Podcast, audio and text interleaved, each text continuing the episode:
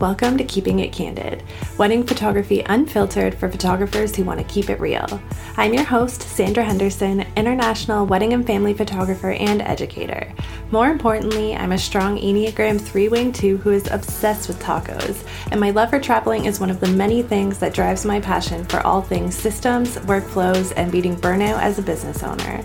Join me twice a month for a candid, behind-the-scenes look at what it's really like working as a wedding photographer, where I'll give you actionable steps to take your business to the next level. Absolutely no fluff here, my friends, so grab your favorite notebook and pen, and let's dive into this week's episode.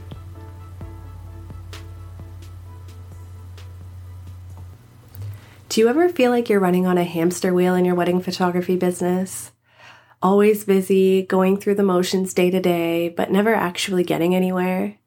Your to-do list never gets any shorter, that day off you're waiting for never arrives, and you don't feel like you're getting any closer to achieving your goals. Does that sound familiar to anyone? Friends, you are not alone. I've been there, and I know so many other wedding photographers who can relate. But does it have to be that way? Absolutely not. A few years ago, I started feeling a little desperate for some sort of order and routine in my day-to-day schedule. I've tried every time management system out there. They all have their pros and cons, but in the end, none of them suited my style of working. I was just about ready to give up and stick with my life on that hamster wheel when I made one small change. As a photography business owner, every day isn't meant to be a day behind your camera. There's a whole other side of your business that needs your attention to ensure your success. So that's what inspired me to dedicate Mondays every week to be my CEO day. I don't book sessions, meetings, or appointments on Mondays. I take half the day to work on all of the back-end tasks that need to get done in order to keep my business doors open.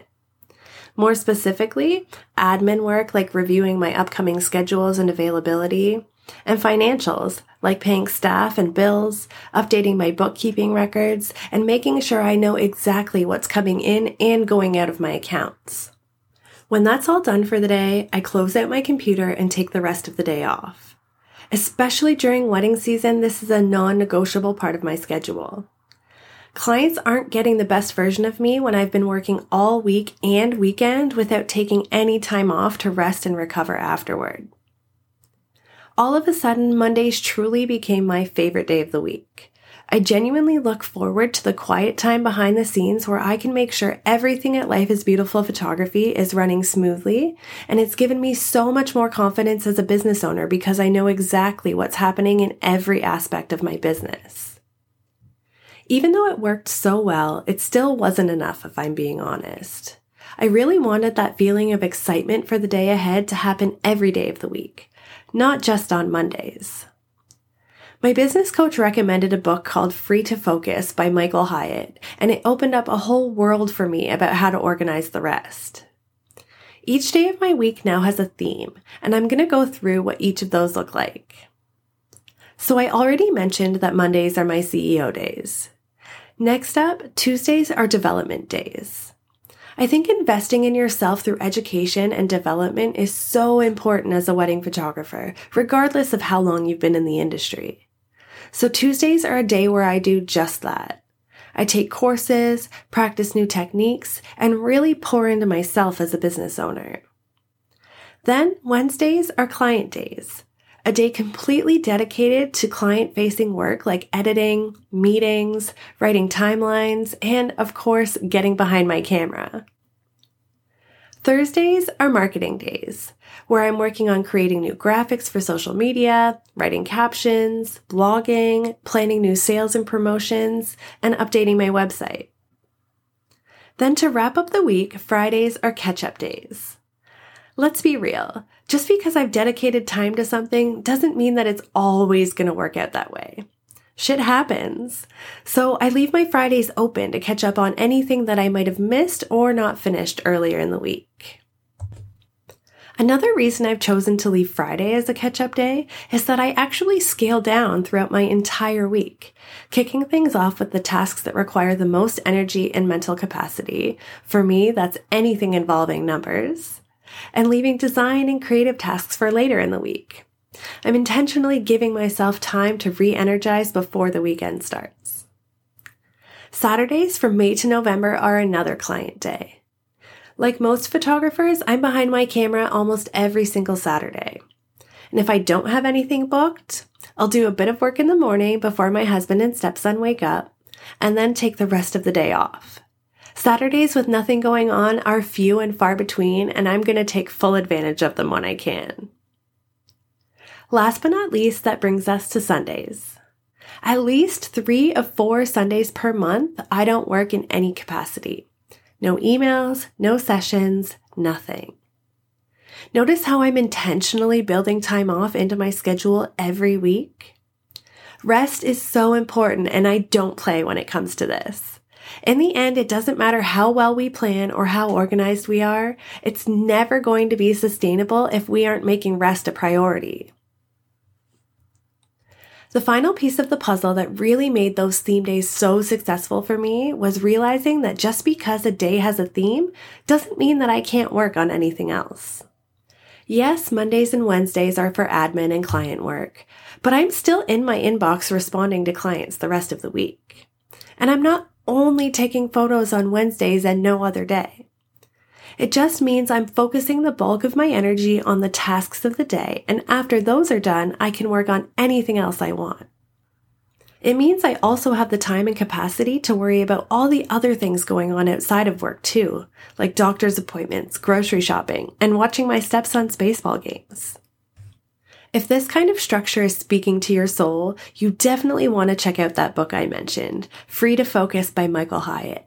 It's all about achieving more while doing less and managing your time and energy while focusing on what's most important. My biggest takeaway was Michael's approach to choosing a big 3 each week. 3 tasks that are most important to complete that will drive me towards achieving my goals and moving forward with my business. Here's what that looks like for me this week. Launching a new episode of Keeping It Candid, finish designing graphics for the rest of April's content, and deliver 2 client galleries. I still have that never-ending to-do list, don't get me wrong. As a business owner, there is literally always something else to do. But it's now in a separate space within Asana, the task management system I use. I'm not staring at this overwhelmingly long list wondering where to start. Instead, I'm picking out the most relevant and needed tasks for the week. My daily to-do list never has more than 10 things on it, and I am actually getting things done and checking them off my list. The act of physically checking these tasks off has a whole other benefit that has nothing at all to do with accomplishments and everything to do with personal health. Each time you complete something and check it off a list, a small amount of serotonin is sent to your brain. Serotonin is one of those good chemicals our body naturally creates. It contributes to boosting our moods, helping us sleep better, and keeping our internal organs functioning the way that they should be. It's literally good for your health and your business to keep your to-do list small and manageable so that you can actually complete the things that you need to do. That's pretty amazing, right? So with all of those benefits in mind, here are a few quick tips for getting started with creating theme days in your week. First, decide on any non-negotiables you have, like dates or events that you don't want to miss out on and times that you will take off work. Then pick one day where you will no longer take on any sort of client work. Call it your CEO day or an admin day or even something clever to add a little bit of fun to the mix. Then lastly, start choosing your big 3 tasks each week. Not just 3 tasks that need to get done, but more importantly, 3 tasks that when done will get you that much closer to achieving your goals. From there, fill in the blanks how you'd like. And remember, it's not permanent. If you try it out and it's not flowing the way you want it to, make some adjustments. I tried moving development days to Thursdays and marketing to Tuesdays for a few weeks. All that ended up happening was I was adding more and more work onto my plate for Fridays when I had to catch up. It really wasn't suiting my energy, so I switched back. And there's nothing wrong with trying things out. That's it, friends. That's how easy it is to get started. And while you're working away at creating your ideal work week, don't forget to join the Wedding Photography Unfiltered community on Facebook to get support from other wedding photographers just like you who are ready to take control of all of that chaos too. I cannot wait to see you there, and I will be back again in 2 weeks with our next episode. Thanks so much for listening to Keeping It Candid, Wedding Photography Unfiltered with Sandra Henderson. You can find full show notes from today's episode at simplysandrayvonne.ca/keepingitcandid. In the meantime, let's connect. You can find me on Instagram at simplysandrayvonne and on Facebook in the Wedding Photography Unfiltered community. If you're loving the podcast, I would be so honored if you'd go ahead and hit that subscribe button and leave me a review. Until next time.